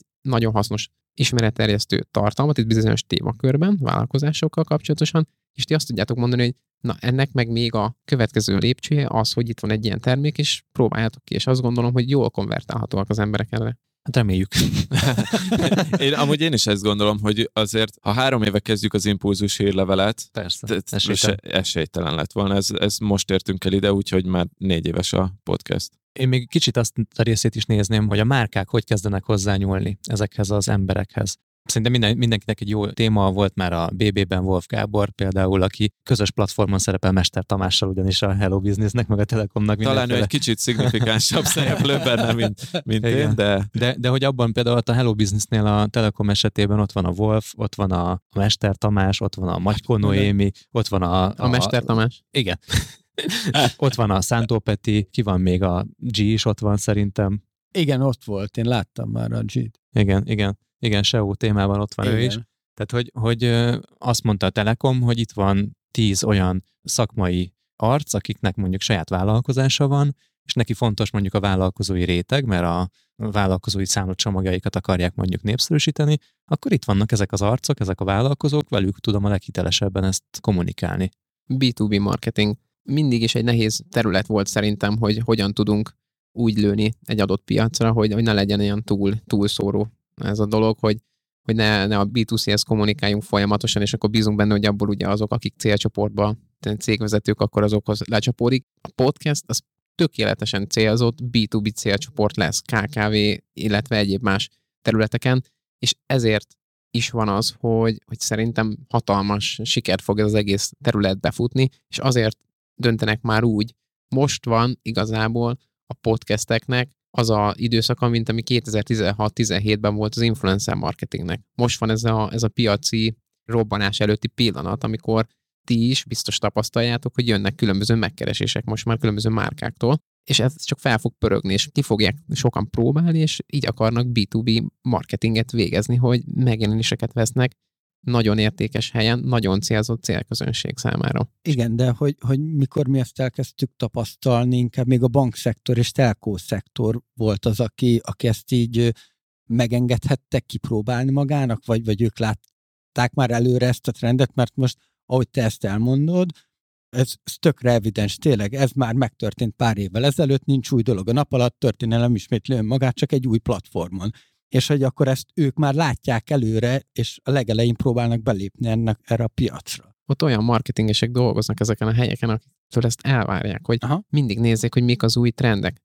Új trend a rövid videós formátum. Oké, nekünk is, a cégnek is csinálni kell. Senki nem akar TikTokot csinálni márkaként, de muszáj. Szerintem itt az a különbség, és ezt én, én is most értem csak meg, ahogy, ahogy így az Ati ezt kimondta, hogy régen is mi is erről beszélgettünk, hogy hát egyszerűen muszáj kipróbálni a marketingeseknek a podcastet, mert muszáj, nincs mögötte egy még egy mélyebb indok, Viszont, ahogy most itt erről beszélgetünk, igazából az áll össze a fejembe, hogy, hogy ebben a közegben lehet ilyen nagyon-nagyon célzottan szakmai témákban, vállalkozós témákban a vállalkozásokat elérni, a vállalkozókat elérni, és akkor ott van akár a Telekomnak a példája, és nem csak a podcast részét nézzük, de a, a, a bankok, akikkel dolgoztunk együtt, ők is a vállalati ügyfélkört akarják megszólítani, amit egyébként hogy érsz el?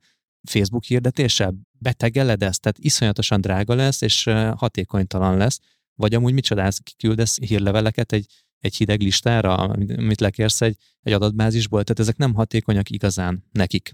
Gyakorlatilag a, a hirdetőknek annyira kell szerintem a podcast betekben való megjelenési felület, mint egy falat kenyér, mert amit mondasz, nincsenek jól célozható marketing eszközei. Vannak eszközök, de igazán jól célozhatók, meg, meg nagyon célcsoport specifikusok nem nagyon vannak ezen a területen. Mindig ez a probléma, hogy hol érjük el a B2B piacot, hol érjük el. A Meta is próbál fejleszteni, vannak új hirdetési célzások, de valójában ez egy sörétes puska lövés aztán, ami betalál. Mi kettőt látunk igazából, az egyik az, hogy elkezdenek megjelenni azok a kérések, hogy szponzorált interjú hirdetés jelenhessen meg ezzel a célközönséggel, vagy ennek a célközönségnek, a másik meg a dedikált tartalomgyártás és annak formátumai. Ugye az Erste Bankkal csináltuk például a Nem adom fel kampányt, ahol teljes mértékben mi kreáltuk a tartalmat, amit ők újra tudtak hasznosítani, és ezt ők szponzorálták, ami teljesen hozzánk kapcsolódott a tartalom, és vannak azok az esetek, amikor, amikor elkezdi a saját podcast csatornáját létrehozni a cég. Ugye mi alapvetően ilyenekkel foglalkozunk, de ilyen gigametál, brutál multi cégek állnak abba bele, hogy beletesznek, nem tudom, egy-két évet, hogy felhúzzák a saját csatornájukat, mert ők is látják most már azt, hogy egy tök értelmiségi, teljesen más célközönség hallgatja ezeket a podcasteket, illetve ezt a célozhatóságot, amit mondtál, hogy bizonyos típusú tartalom iránt érdeklődő embereket nem biztos, hogy máshol jó minőségben el tudnak érni jó tartalommal. Igen, és ha belegondoltok, most egy bank oldaláról gondolkozom, itt azért valószínűleg nem csak feltétlenül pár tíz vagy pár száz milliós árbevételű cégek vezetői akadnak rá egy ilyen podcast beszélgetésre, hanem akár milliárdos szinten, és, és ha itt bejön az, hogy egyetlen egy ilyen cég felvesz mondjuk egy pár milliárdos hitelt, annál a banknál, aki ja, hirdet, Persze. hányszorosan térült meg az egész projekt? Igen, csak egy cég. Csak Igen. egy cég. Tehát, hogy azért ez nagyon jó irány, és ezt csinálni kell, és ez tök jó, hogy vannak előjárók, mondjuk a pénzügyi szektor, vagy akár a telkó szektor, akik ebben már most beleálltak, és ottani marketingesek ezt fontosnak tartják, és nagyon jól tetszik, mert ott vannak, ahol lenni kell, és olyan ilyen hirdetéseket kell futtatni. Hát, hogy az IT szektor, illetve a az ilyen sourcing eh, fejvadász szektor, ahol a kedves IDBC-s barátaink is jelen vannak, és ők ezt már early birdként felismerték. Igen, csak én ezt szétszedném, mert hogy nem biztos, hogy szét kell szedni, de nálam össze van mosódva a fogalom, és akkor kérlek, hogy ezt tisztázzátok nekem, itt most mindkettőtökre nézek, hogy ha a podcastről beszélünk, akkor én, amit látok, az az egyik, ez a szponzorblokkos irány, hogy vásárolnak egy szponzorblokkot, vagy beszéltünk dedikált adásról is, tök mindegy, mert ott is azért arról van szó, hogy vesznek egy logót, meg egy tartalmat az egészen, illetve van a, az influencer vonal, tehát mondjuk egy ilyen podcast influencer vonal, ami mondjuk az, hogy van egy ember, aki ismerté vált podcasten keresztül, a podcastét hallgatják, mint mondjuk a Wolf Gáboros együtt. Nyilván ő nem podcaster, de, vagy nem csak podcaster, de hogy ő ott kvázi a Telekomnál úgy van, mint influencer. Nem, nem az van, hogy vásároltak a Wolf Gábornál öt szponzorblokkot, és ez megjelenik ott a csatornán, hanem neki az egész hitelességét használják, hogy így a podcasteknél megjelent már ez az irány. Most így mi a, mi a helyzet? Vagy helyes az, hogy én ezt szétszedem két részre? Szerintem teljesen jó helyes. Attól, hogy egy podcastet szponzorálnak, a podcastnek a szereplői még nem válnak feltétlenül influencer. Uh-huh. És akkor ez az a pont, amikor kilépünk, amikor te kapsz egy olyan megkeresést, hogy figyelj, tök szimpi, ahogy beszélsz egyébként a podcastben, meg, meg látom is, hogy azért már vannak felületeid, kommunikálsz Instán, stb. más platformokon is, csak saját magad, akár LinkedIn-en megosztasz gondolatokat, akkor azt mondja már, hogy tök jó, lehet, hogy szponzorálom a, a Business Boys-t is, adásban megjelenek, de én veled is szeretnék dolgozni, hogy mondjuk nem tudom, van egy kampányüzenetem, hogy nem adom fel, vagy mondjuk vállalkozói kihívások, erről szól, erről ebbe szeretne ebbe a témába kommunikálni az adott hirdető, és akkor azt mondja, hogy te is valami személyes sztorit, osz meg akár a social médián keresztül. Na attól a ponttól kezdve te már ott, mint egy külön influencer működsz. Aha, tehát hogyha mondjuk tegyük fel, egybe van a Business Boys csapat, és mondjuk a, az egyik csapattag, a, a Business Boysból kap egy megkeresést egy külsős cégtől, akkor az adott, adott csapattag az mit tud ajánlani értékként, mint influencer? Szerintem arról van szó, hogy nagyon kellenek az ilyen üzleti témában hiteles és elismert arcok, akik nem csak önpromót nyomatnak, hanem köréjük gyűlik egy célközönség is, egy közönség is, és ezek az emberek, lásd mondjuk akkor a Tim Ferris példája, nem feltétlenül egyértelműen biznisz kategória, de hogy arra a mentalitásra, amit ő képvisel, arra nagyon jól rá lehet építeni bizonyos termékeket, és ő ezt maximálisan ki is használja. Szerintem Magyarország ebből szempontból sokkal direktebb lesz még, tehát hogy azt mondjuk, hogy nem tudom, most akkor a virágati, Atit mondom, hogy, hogy virágati, mint IT influencer meg fog tudni jelenni, hogyha ez neki a üzletileg nem ellentmondás, mint magánszemély, és akkor viszont neki be kell vetni a saját LinkedInjét, be kell vetni a saját Instagram csatornáját, meg, meg a BB-ben erről kell beszélnie, tehát szerintem ez egy opció persze, de, nem, de ez lehet. És ha nekem nincs ilyenem, mert én azt mondtam, hogy szarok a farmra, és, és csak a podcastben jelenek, igen, csak a podcastben jelenek meg, akkor ez hiba? Tehát, hogy nekem akkor, ha ilyen irányba nézelődnék, kacsintgatnék, akkor kéne Instagram, kéne LinkedIn, kéne Ebből... Twitter, tehát így szépen, szépen ezt így fel kéne multichannel építeni magamat? Amennyiben ilyen irányultságú érdeklődésed van, hogy ez számodra fontos, és szeretné ebben mondjuk építkezni, akkor igen. Mm. De nem kell, tehát ez nem egy, nem egy muszáj dolog, tehát te tökre megmaradhatsz egy műsorvezető a podcastemben, és abból nyilván ott is vannak szponzorációk, és akkor valami módon abból is részesülsz lehet, de önmagában, ha ezt akarod, ha ebben az irányba akarsz menni, akkor igen, akkor ezeket meg kell lépned, kvázi saját platformokat is kell készítened, és a legtöbb esetben ezek úgy fognak jönni, hogy először megjelenik ugye egy műsorszponzor, és a műsorszponzor azt mondja, hogy jó, jó, x forint a büdzsé, de nekem van még x plusz kettő. Milyen egyéb felületetek van még? És akkor nem, nem azt fogjátok mondani, hogy akkor még egy negyedik, meg egy ötödik Facebook posztot, meg egy csoportba való beposztolásról legyen szó, hanem az, hogy megjelenik egy poszt Adinál, megjelenik egy poszt nálad, és gyakorlatilag ebből fakad az, hogy extra büdzsét el tudtok hozni, és nyilván ez majd a közös kis hogy mondjam, megbeszélésetek lesz, amikor oda jutnak, hogy ne vesztetek össze a gázsin, vagy ki mit hozott bele, vagy te. Vagy, vagy csinálunk egy tartalmat a megrendelő csatornájára, ahol, ami azt hitelesíti, amit a mi arcunk hitelesít, mint... Tökéletes példa az influencerségre. Igen. Aha. Nem, mint hogyha ilyen irányultságaim lennének, tehát, hogy kedves hallgatók, ne jegyetek meg, hogy nem fogok izé majd ilyen főzős műsorokba elmenni, hogy, tehát, hogy nekem ez nincs ilyen ambícióm, viszont azért érdekel, meg nincs Instagram oldalam, szóval ez akkor valószínűleg csak hogy mint opció. Meg követőid nincsenek, én azt az a baj, hittem, hogy. Hát ez az, igen, hogy, hogy én azt hittem, hogy mivel azért viszonylag populáris csatorna már a Business Boys, meg én is benne vagyok, akkor amúgy, hogyha éppen úgy alakulna, akkor nekem lenne ilyen opcióm. De amúgy nincsen, mert nincsen B csatorna, meg nincs semmilyen, ami... Milyen felületeid vannak, ezt megkérdezni, de önmagában nem biztos, hogy kell ahhoz felület. Tehát a legnagyobb, nem tudom, színésztároknak, akik mondjuk esetleg e- elsősorban mondjuk az idősebb generációhoz tartoznak, nem biztos, hogy van Facebook oldaluk vagy Instagram oldaluk, attól még egy reklámban meg, megjelenhetnek uh-huh. reklámszereplőként, csak gyakorlatilag kevesebb az a platform, ami kvázi a megjelenítési felületet biztosított egy márkának. Tehát téged is lehet elhívnak egy szakmai beszélgetésben, nem tudom, egy belső céges konferenciára, amikor arról van szó, hogy nem tudom, különböző vállalkozással kapcsolatos dolgokról beszélgettek. És akkor ott mondjuk lehet fellépési díjért veszel részt. Amúgy most az adás után rendbe fogom tenni az ilyen, mert nekem az a, az a necces, hogy külföldről is kommunikálok, Magyarországra is kommunikálok, Data Science-ben is kommunikálok, Business Voice-ban is kommunikálok, ez nekem teljesen nincsen letisztázva, ami, amihez mindig kedvem. Ugyanez a bajom, hogy, és akkor ezt akár ki is használom, hogy egy um, influencer tanácsadásra uh, Mini üljök be, konzultáció. mini konzira, hogy, hogy nekem egy ilyen jó nagy dilemma volt mondjuk egy évvel ezelőtt, hogy a coaching bizniszem kapcsán, a Business Boys-os szereplésem kapcsán, a podcastes ügynökségi vezetői szinten, vagy pedig egy marketingesként pozícionáljam saját magam. Aztán ez leegyszerűsödött, mert elkezdtem tudatosan leépíteni ezeket a vállalkozásokat, és most már a fő vállalkozásom az a podcast ügynökségem. És erre elkezdett megint így bejönni a fejembe, hogy azzal nem korlátozom ebbe magam iszonyatosan, hogyha én innentől kezdve mindig mondjuk podcastekről beszélgetek, vagy beszélek, miközben a Business Boys-ban meg 90%-ban nem arról beszélek.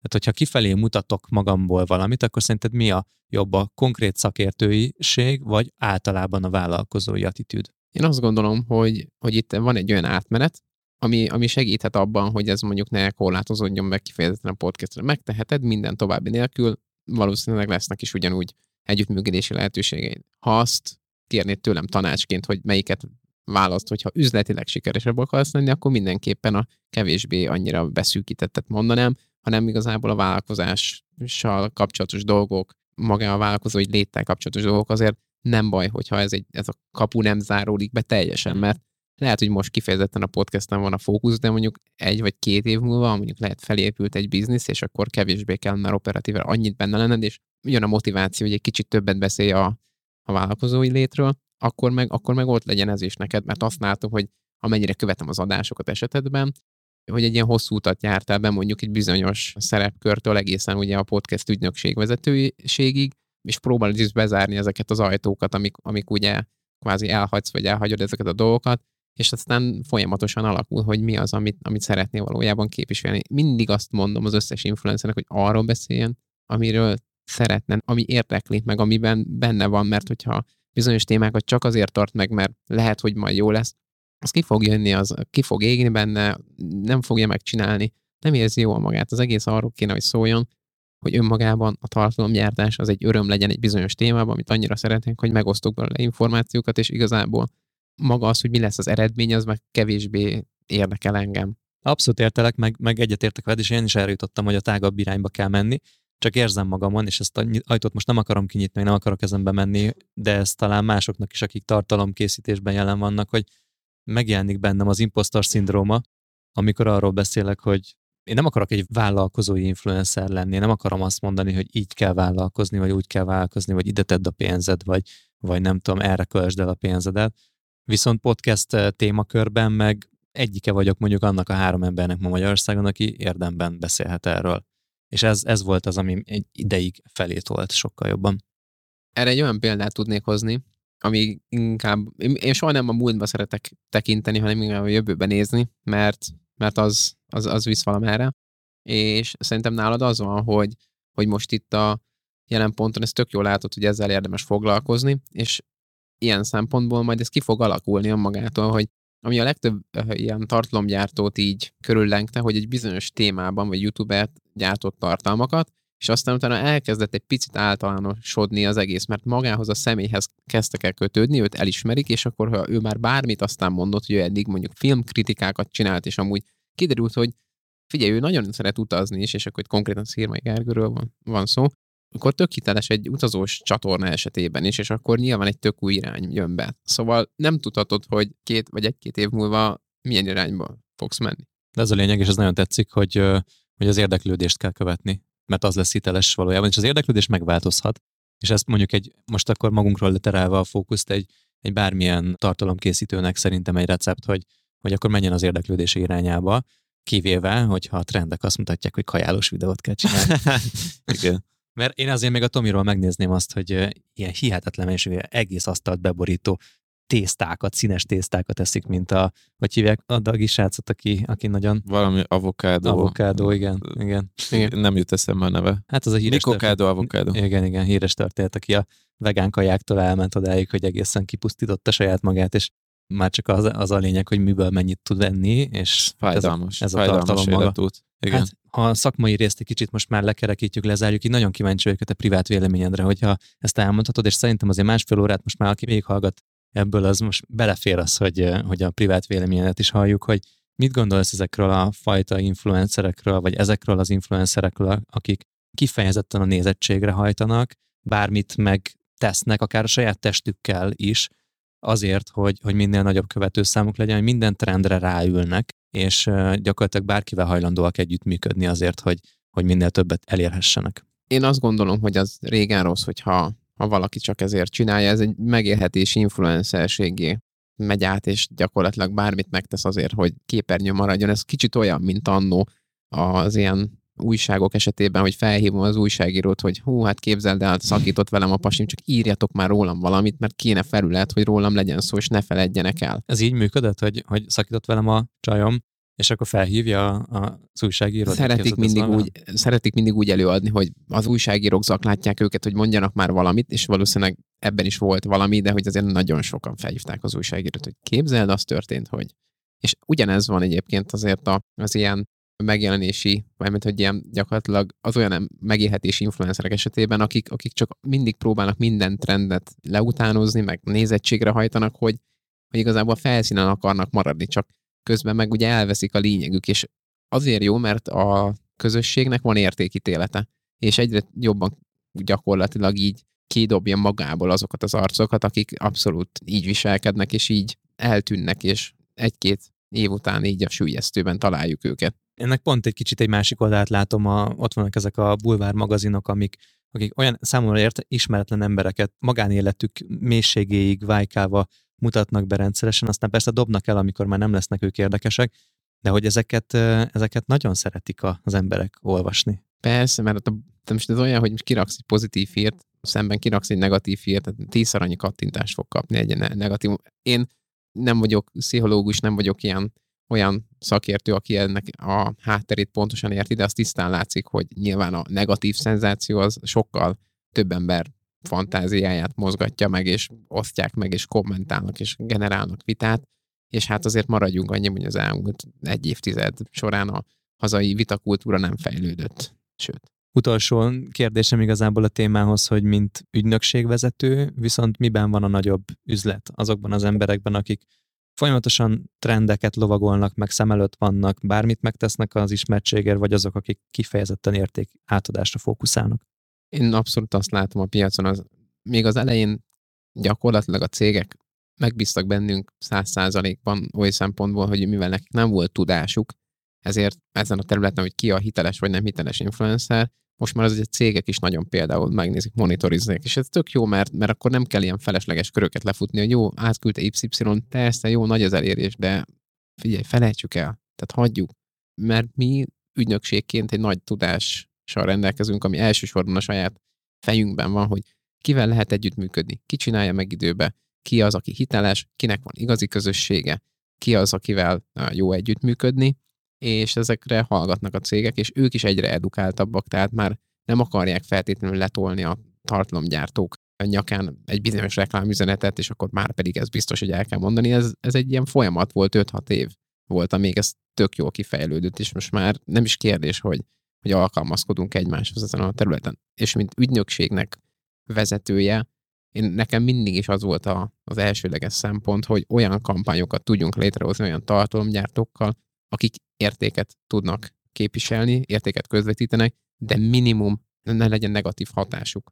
Mert nem hiszem azt, hogy minden reklámnak, és ez szerintem azért, hogy mondjam, naiság lenne azt mondani, hogy minden reklám előre visz, minden reklám valami pluszt ad hozzá, valamikor egyszerűen csak arról van szó, hogy itt egy új termék, tessék, nézd meg, ha tetszik, próbáld ki. De legalább ne legyen negatív.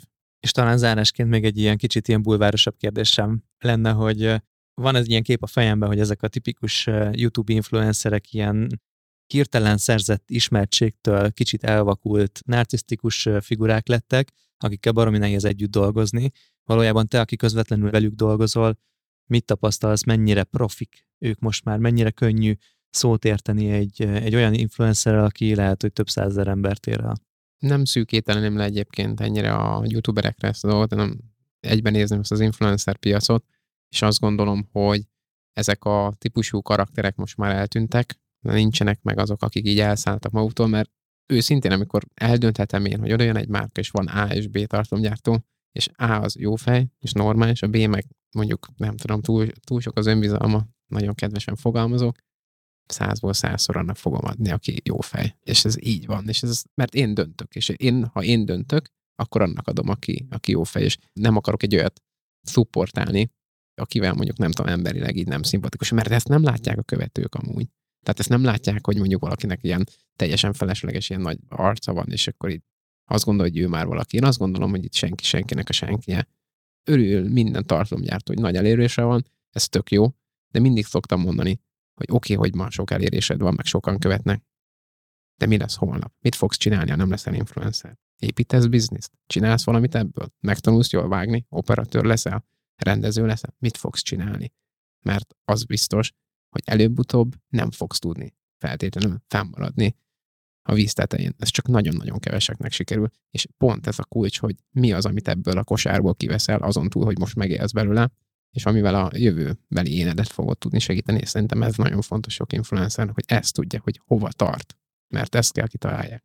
Hát ez a, az influencer ügynökségeknek a létjogosultsága, hogy ezt a piacot rendben tartsátok, úgyhogy ehhez kívánok nektek sok sikert, és szerintem azért itt a jövő fényes számotokra még mindig nagyon-nagyon-nagyon a növekedés felé tart szerintem ez a piac, bólogatsz közben, úgyhogy ezzel megalapozott, hogy ez nem egy, nem egy hóbort most, hanem valószínűleg ez az új jövőnek a, az egyik ilyen marketing fundamentuma. És hát majd meglátjuk, hogy a podcast ebben a szempont, ebből a szempontból hogyan követi a YouTube-ot, meg úgy általában a videós tartalomkészítést. Ilyen értelemben azt hiszem, hogy így a hasonló területen dolgozunk, csak tíz év eltolással, úgyhogy majd lehet, hogy kérdezek pár, párat tőled, hogy mit lenne érdemes csinálni ezzel a területtel. Izgalmas, izgalmas jövőt látok magam előtt és magunk előtt, úgyhogy ebben neked sok sikert kívánok, és nagyon szépen köszönöm Farkas Dani, hogy eljöttél, és ilyen őszintén meséltél nekünk az influencer szakma rejtelmeiről. Nagyon szépen köszönöm a meghívást. Kedves hallgatóink, ez volt akkor már a Business Boys podcast, aminek eh, ahhoz, hogy legyen influencer értéke, csatlakozzatok az átcsoportunkhoz, ahol most már 4000 ember van jelen, vicceltem, igazából azért kell csatlakozni, mert nagyon okos beszélgetések, nagyon okos válaszok, kommentek születnek azokra a kérdésekre, témákra, amiket feldobunk. Bármint az okosságokat a hallgatók írják, ezt tegyük hozzá. Tehát mi is szoktunk okosakat írni, de itt egy közösség van kialakulóban, erre célzott Adrián kollégám. Sőt, egyre inkább abba az irányba megyünk, hogy a közösséget szerepeltessük és láttassuk, és az ő tudásukat mutassuk meg, ami egy lehetőség mindenkinek.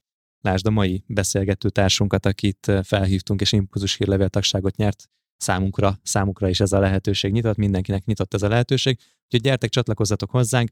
Én úgy tudom, hogy Dani is ott van a csoportunkban, úgyhogy, úgyhogy Danit is lehet kérdezni, lesz majd egy posztja ennek a mai beszélgetésnek az átcsoportunkban, és hogyha ha kommenteltek, kérdeztek, akkor az alatt lehet feltenni Daninak kérdéseket. Szerintem mindenféle szakmai kérdésben szívesen válaszol, Dani. Abszolút, és azt is megérhet, ami válaszolok rájuk. Na, tök jó tegeljétek majd be Danit, úgyhogy köszönjük szépen, hogy velünk voltatok, jó hosszú adás lett, remélem, hogy nagyon sok szakmai és értékes tartalom volt benne, Jó volt, indítom a Tomi Mester Bíril csatornát, vagy nem tudom.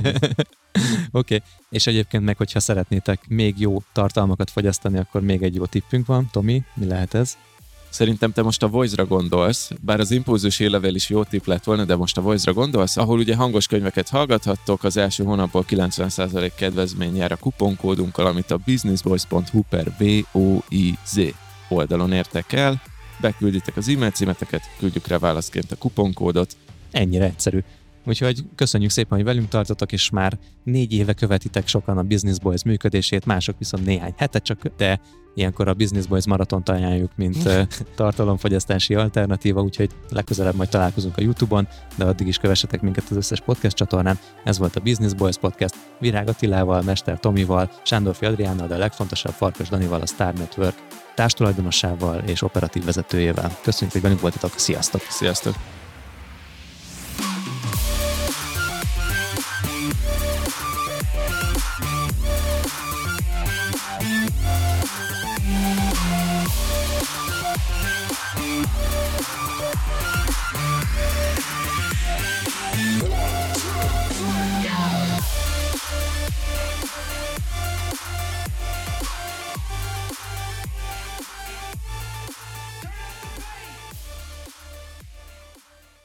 Brocasters.